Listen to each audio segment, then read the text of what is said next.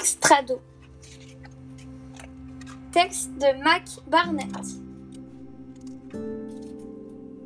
Par un après-midi glacial, dans une petite ville glaciale, toute blanchie par la neige et noircie par la suie des cheminées, Annabelle trouva une boîte remplie de fils multicolores. Elle rentra donc chez elle et se tricota un pull. Quand Annabelle eut terminé, il lui restait du fil. Elle tricota donc aussi un pull pour son chien Mars. Mais elle en avait encore du fil. Lorsqu'Annabelle et Mars allèrent se promener, Nathan rit aux éclats. Vous croyez que c'est le carnaval? Tu es jaloux, voilà tout, répondit Annabelle. N'importe quoi, répliqua Nathan. Mais en réalité, il était jaloux.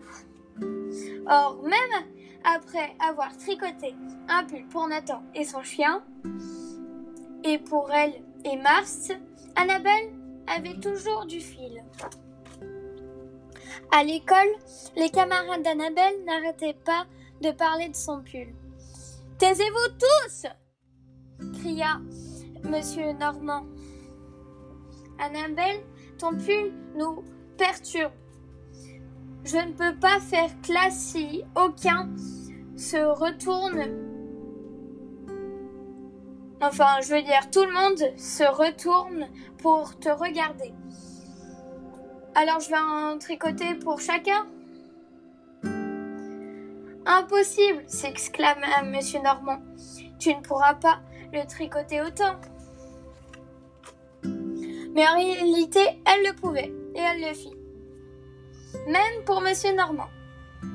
Or, quand elle eut terminé, Annabelle avait toujours du fil. Elle tricote donc des pulls pour son papa et sa maman, pour Monsieur Dumont, pour Madame Dumont, pour le docteur Pèlerin et pour Petit Louis. Elle tricota des pulls pour tous les habitants, sauf pour Monsieur Pommier qui ne mettait jamais de pull ni de pantalon et qui restait en shorts même quand la neige lui montait jusqu'aux genoux. Pas de pull pour moi, merci, dit monsieur Pommier. Elle lui tricota donc un bonnet. Or, même quand elle eut terminé, Annabelle avait toujours du fil. Elle tricota des pulls pour tous les chiens, tous les chats et pour tous les animaux autres. Bientôt, pensait-elle, elle n'aurait plus de fil. Mais en réalité, sa réserve ne s'épuisait pas. Annabelle tricota donc pour les pulls, tricota donc des pulls pour des choses qui n'en portaient pas d'habitude. Des maisons, des églises,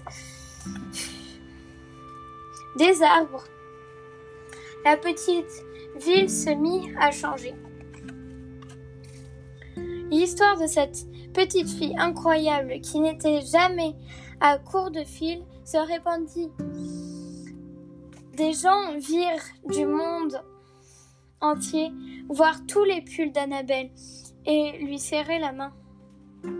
Un jour, un riche duc tiré à carte épingle arriva sur son bateau, exigea de rencontrer Annabelle. La petite fille déclara au duc Il me faut cette prodigieuse boîte de fil. Je t'en offre un million de dollars. Non merci, répondit Annabelle, qui tricota un pull pour une camionnette. La moustache de l'art de du duc remua. Deux millions, dit-il.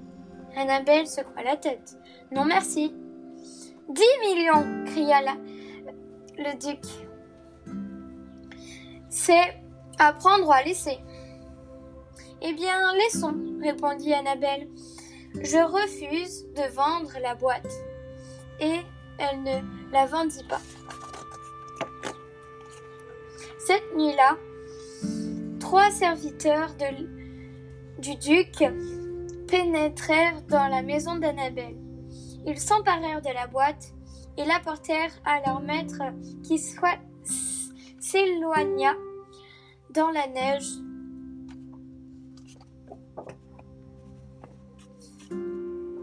L'archiduc, enfin, le duc, mit son disque préféré et s'assit sur la meilleure chaise. Puis il prit la boîte, souleva le couvercle et regarda à l'intérieur. Elle était vide. Sa moustache frissonna. Elle frémit. Elle trembla. Le duc jeta la boîte par la fenêtre en hurlant Petite fille, je te maudis Tu seras toujours malheureuse.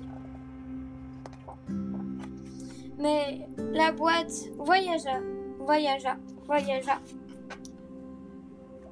jusqu'à chez elle.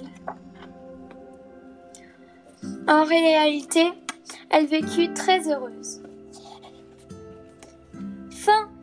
J'espère que cette histoire vous a plu. Et à bientôt pour une autre.